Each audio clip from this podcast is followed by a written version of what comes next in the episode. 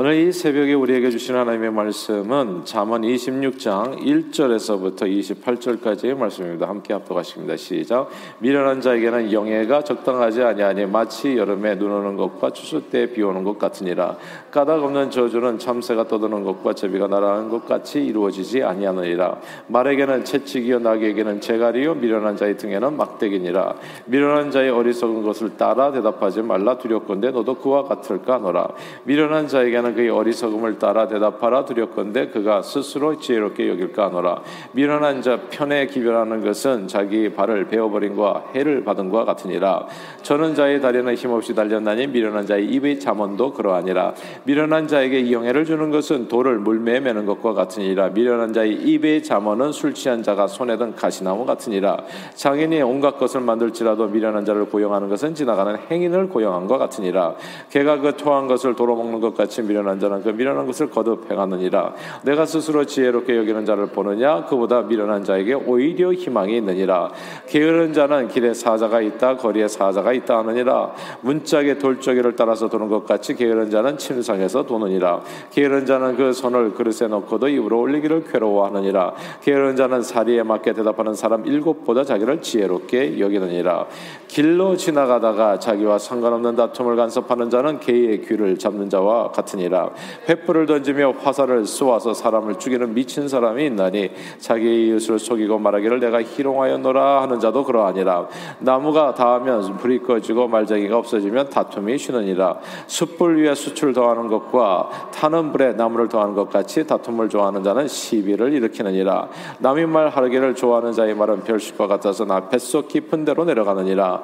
온유한 입술에 악한 마음은 낮은 은을 입힌 톡이니라. 원수의 입술로는 꾸미고 속으로는 속임을 분나이니 그 말이 좋을지라도 믿지 말 것은 그 마음에 일곱 가지 가정한 것이 있음이니라. 속임으로 그 미움을 감출지라도 그의 악이 회중 앞에 드러나리라. 함정을 파는 자는 그것에 빠질 것이요 돌을 굴리는 자는 도리요 그것에 치이리라.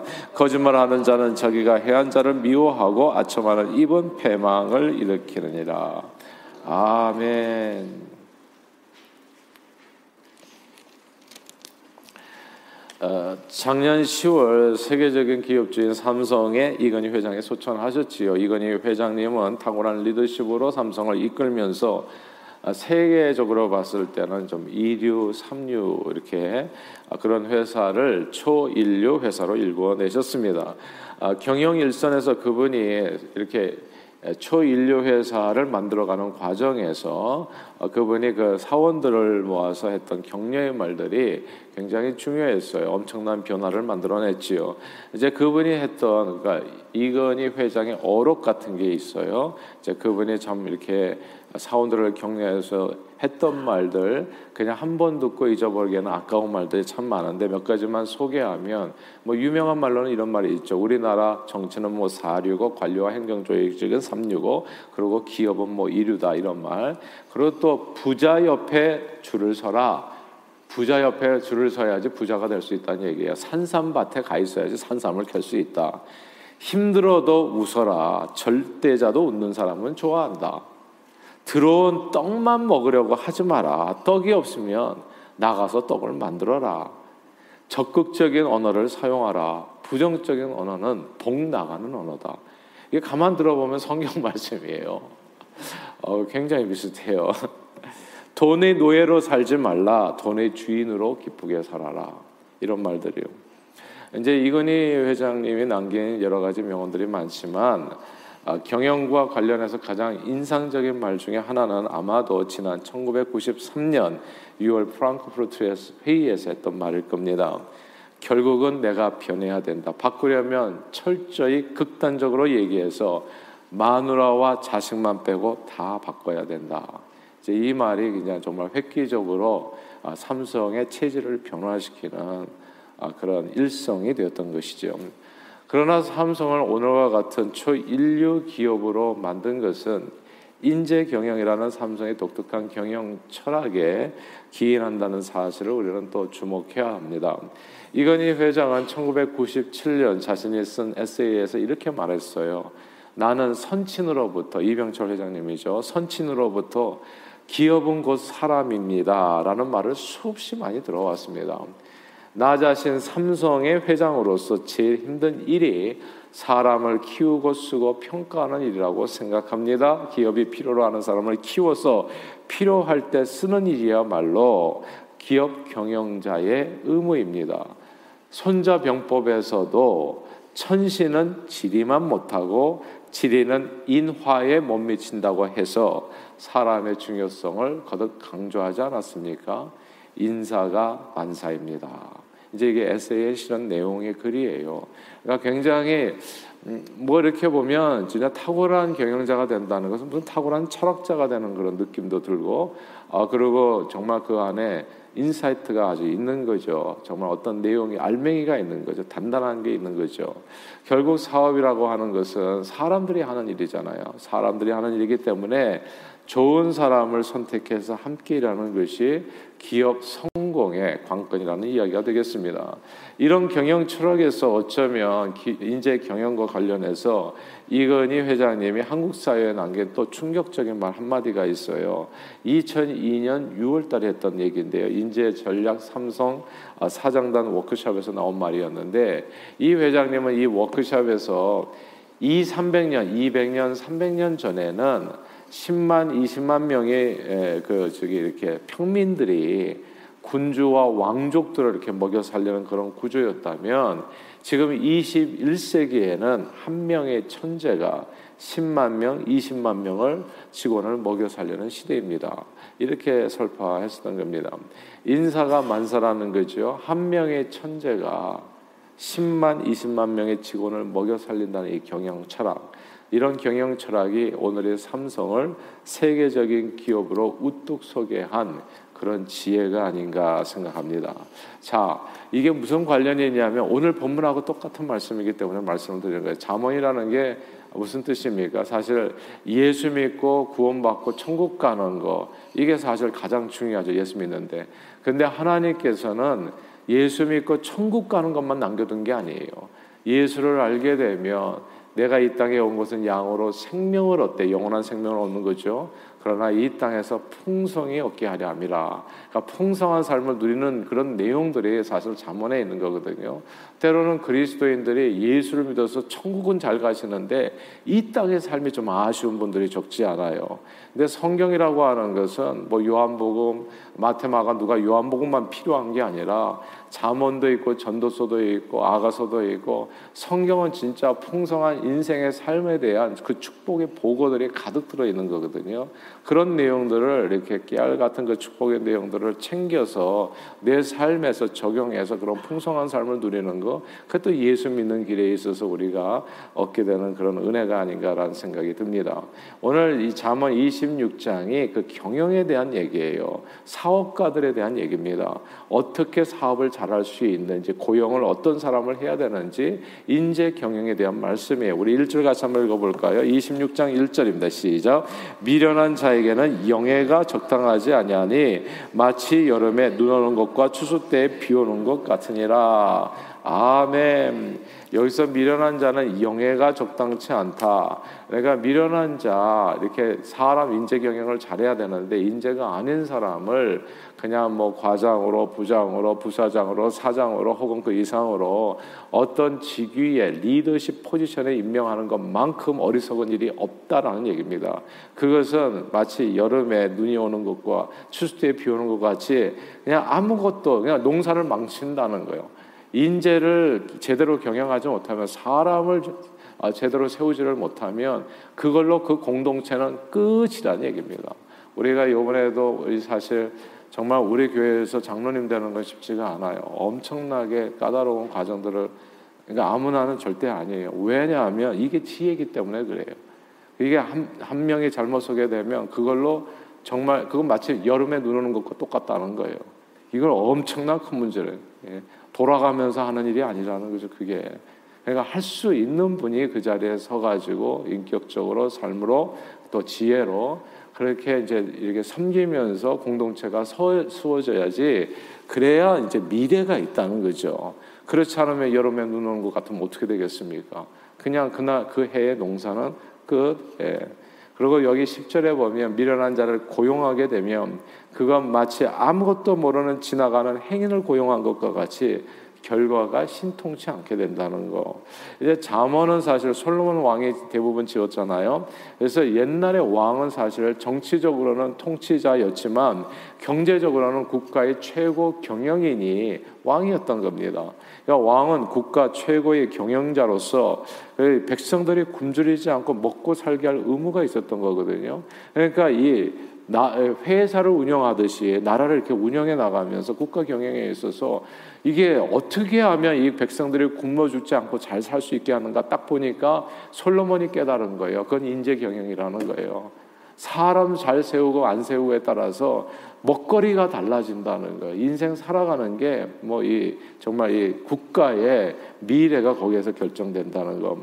미, 미련한 사람들에게 영예를 주어서 내무부 장관, 외무부 장관, 각종 뭐 상공부 장관, 국내 주요 요직들을 그렇게 맡기게 되면 그게 가장 빠르게 국가가 파산하는 길이라는 거.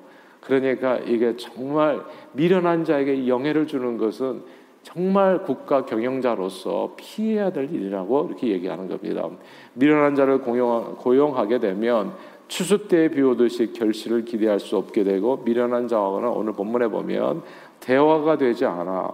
그냥 미련한 자에게 대화도 안 되고 소통도 안 되고 미련한 자에게 일을 시키는 것은 뭐 좀 기별을 하라고 얘기하면 어떻게 돼요? 자기 발을 베어버린 것 같은 해를 입게 된다는 거. 그러니까 이게 사람 못 세우면 그냥 진짜 끝이라는 거예요. 예. 그러니까 사람은 두 번, 세 번, 네 번, 다섯 번 계속 생각해가지고 정말 인재 경영이 꼭 돼야 된다. 그렇지 않으면 그 개인뿐만이 아니라 그 공동체가 받을 해는 뭐 상상할 수 없다는 거죠. 예. 그래서 이 미련한 자는 계속 설명이 나와요. 무슨 말을 하든지 그 입에서 나오는 것이 모든 말들이 술 취한 자가든 가시나무 휘두르는 말들이 된다는 거예요. 술 취한 자가 가시나무 휘두르면 어떻게 되겠습니까? 주변의 사람들이 다 피투성이가 되겠죠.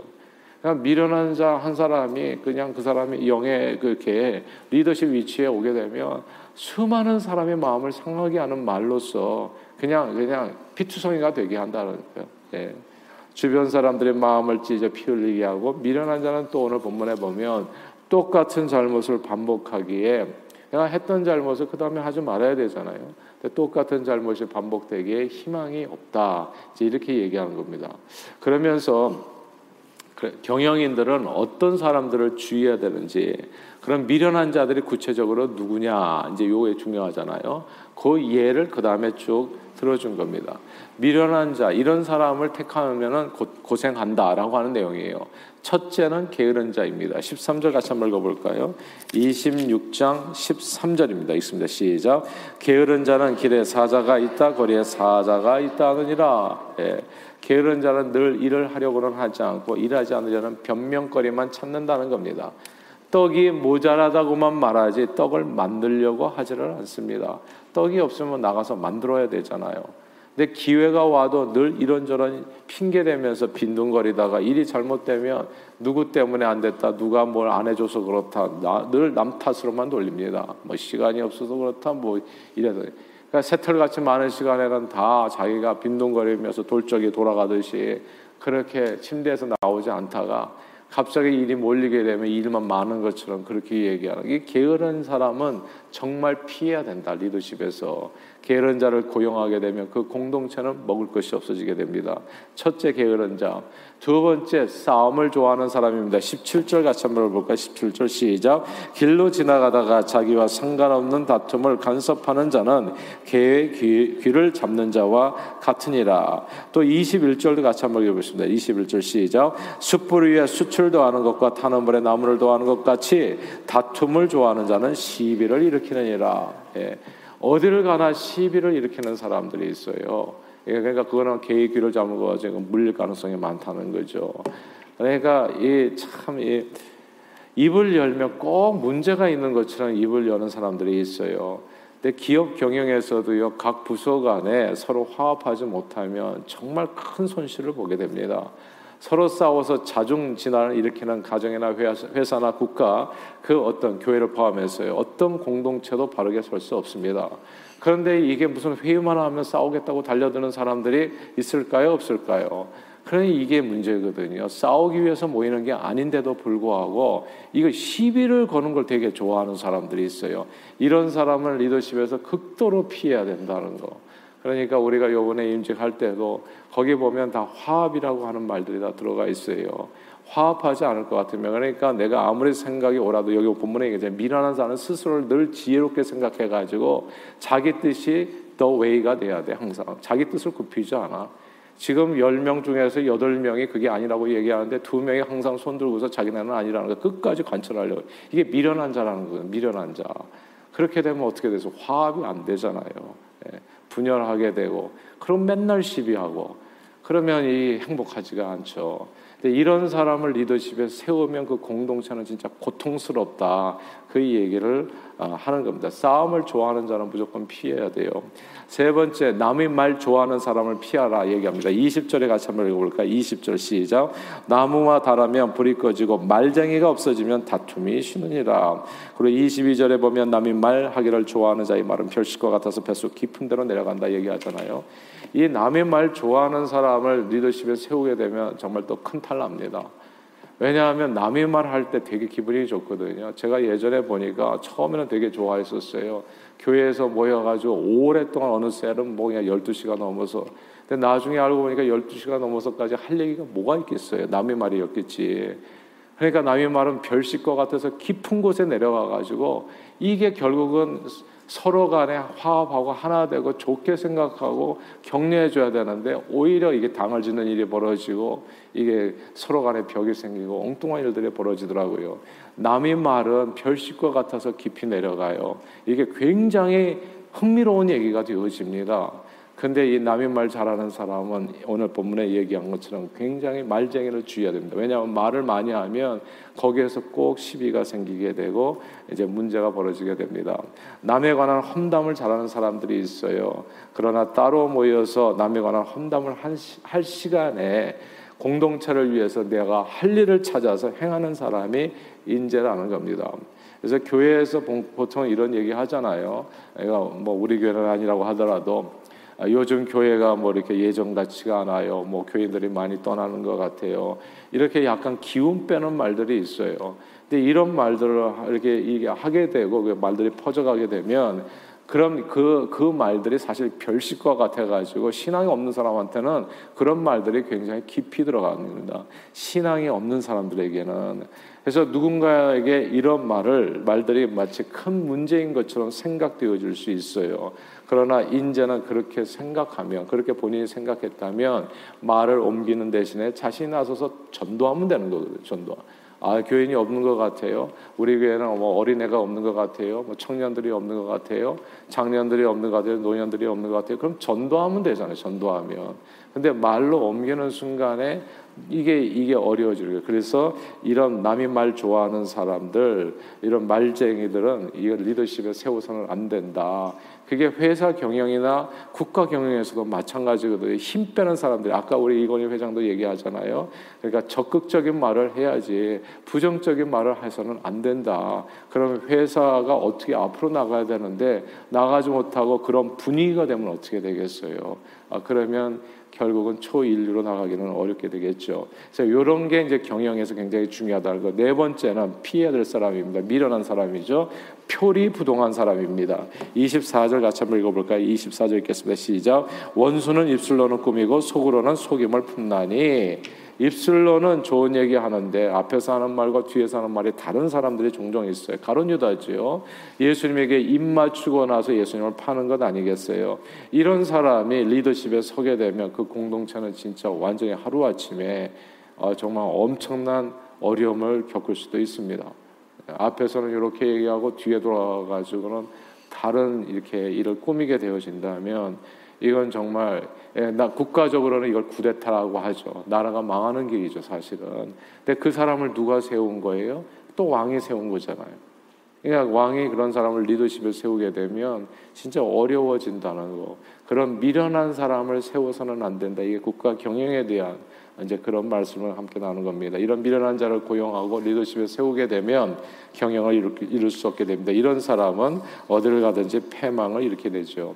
아, 때로는 수십만 명의 한 명을 먹여 살리기도 하지만 한 명의 천재가 인재가 수십만 명을 먹여 살리기도 합니다.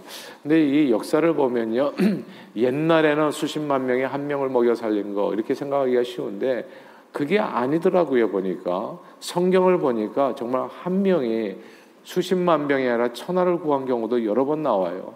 성경에서 들 수 있는 인물이 누굽니까? 창세기 요셉 대표적인 인물이죠. 그 한 사람으로 인해서 애굽이라고 하는 국가 모든 백성들이 굶주림과 죽음을 면할 수 있었고 그 이상으로 고대 근동의 모든 사람들이 지독한 흉년의 시기에 살 길을 얻을 수 있었습니다. 한 명의 천재가 아니 한 천재가 아니라 하나님의 사람이 한 명의 하나님의 사람이 수많은 사람들의 목숨을 구한 겁니다.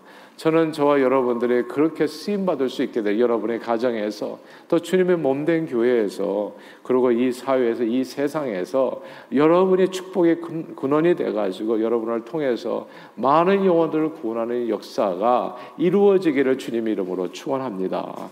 한 명이 이게 진짜 경영이에요. 그런 사람들이 되십시오. 바벨론 왕 누구마스는 참이 저기 이방 왕이었음에도 불구하고 이 사람이 천하를 통일할 수 있었던 이유가 있어요. 이 사람이 딱 인재 경영이거든요. 식민지 백성 중에서도 유능한 사람은 그냥 차별 없이 데려다가 썼어요. 그렇게 쓰임 받은 사람이 다니엘과 다니엘의 세 친구였거든요. 그러니까 거기 식민지에서 온 이 청년들을 데려다가 이제 먹이고 예표하면서 교육을 시켜가지고 정말 바벨론을 다스리는 총리 대신을 만든 거죠, 사실은. 그러니까 이게 오늘 오늘날에만 인재 경영이 있었던 것은 아니라는 거. 정말 한 국가나 사회나 공동체가 온전하게 정말 강건하게 세워지려면 이게 인재 경영이 언제나 있었다는. 그러나 무엇보다도 오늘 말씀을 통해서 우리가 꼭 기억해야 될 것은 예수님 한 분입니다. 예수님이 이 땅에 오셔서 하셨던 일, 그것은 이 세상을 혼자서 삶을 들여가지고, 그러니까 한 명의 천재가 2, 30명을 구한 게 아니라 한 명의 하나님의 아들이 온 세상을 구한 거죠. 예수님은 이 세상에 와서 죄인들을 정죄하거나 불평하거나 오늘 본문에 나오는 것처럼 남을 험담하거나 뭐 이렇게 또 이렇게 시비를 막 이렇게 싸우기를 좋아하시거나 이런 미련한 사람이 아니었죠 예수님은. 그러니까 이 땅에 와서 남을 원망하고 게으르거나 이게 아니죠. 예수님은 새벽부터 일어나서 밤늦게까지 저는 예수 닮고 싶어요. 제가 아침부터 일어나서 예, 뭐제 아내가 합니다. 새벽 3시부터 항상 이렇게 일어나서 움직이는 것은 나는 예수님 닮고 싶어서 그래요. 찬송만 예수님의 성품이 내 인격이 되기를 찬송만 부르는 게 아니고 실제적으로 그렇게 살기를 원해요. 그러니까 왜냐하면 그렇게 사는 것이 오늘 본문에 얘기하잖아요. 리더가 돼서 그렇게 살지를 못한다는 것은 그를 따르는 많은 사람들에게는 불행이에요. 그게 바로 그게 불행이죠. 다른 게 아니라.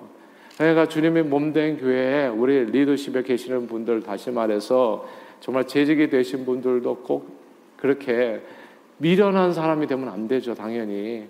그냥 그 위치에 서게 됐다면 주님을 본받아서 주님이 사신 그 삶을 본받아서 정말 부지런하게 내 삶을 들여서 그렇게 쓰임 받는 거. 그래서 내가 속한 공동체가 나로 인해서 복을 받게 하기 위해서 하나님께서 나를 세워서 사용해 주시는 것 아니겠어요? 예수님은 이 세상에 와서 죄인들을 정죄하거나 불평하거나 혹은 누군가를 원망하지 않으셨어요. 떡이 없으면 만들어 먹이려 하셨고 의사가 없으면 불평하지 않고 하나님의 능력으로 기도하여 치료하려고 하셨고 포로된 포로된 자 억눌린 자를 만나게 되면 자유케 하시기 위해서 자신을 십자가에 내어 드렸습니다. 불평한 게 아니 오히려 용서하셨죠. 그렇게 수많은 사람을 구원했습니다. 저는 저와 여러분들이 예수를 본받기를 원합니다. 세상은 한 사람의 천재로 먹고 사는 것이 아니라 한 사람의 섬김으로 변화되고 구원받습니다. 저는 저와 여러분들이 우리 주 예수 그리스도를 본받아 하나님 앞에 바로 그 사람 지혜롭고 충성된 일꾼으로 쓰임 받게 되기를 바랍니다. 때를 따라 양식을 나눠줄 자가 누구냐 예수님 탄식하셨잖아요. 바로 그 사람이 되십시오. 다시 주님 오시는 그날에 주님께 칭찬받는 저와 여러분 우리 모두가 되기를 소원합니다. 오늘 본문 말씀 기억하십시다. 부지런하십시다. 그리고 시비 걸지 마세요. 그리고 그런 사람들하고 같이 어울려서 남 얘기하는데 동조하고 그렇게 하지 마세요. 그 말이 많아. 내가 그럴 할 말이 있으면 일절 들으시고 나머지는 화평을 쫓아서 묵묵히 신실하게 주어진 일을 섬기는 겁니다. 예전에 제가 크게 잘못 생각했던 게 하나 있어요. 소통의 중에 가서 말을 많이 들어다 보니 들어 들어주다 보니까 쓸데없는 말을 많이 듣게 된다는 것을 알았어요. 사람이 선하지가 않더라고 근본적으로. 예. 남 얘기 되게 좋아하고 오늘 본문이 사람이 얘기해. 남 남의 말이 별실 것 같다고. 예. 그래서 그런 얘기들이 그냥 꽉 차니까 분위기가 어떻게 그 다음에는. 예. 그러니까 이런 내용들이 있더라고.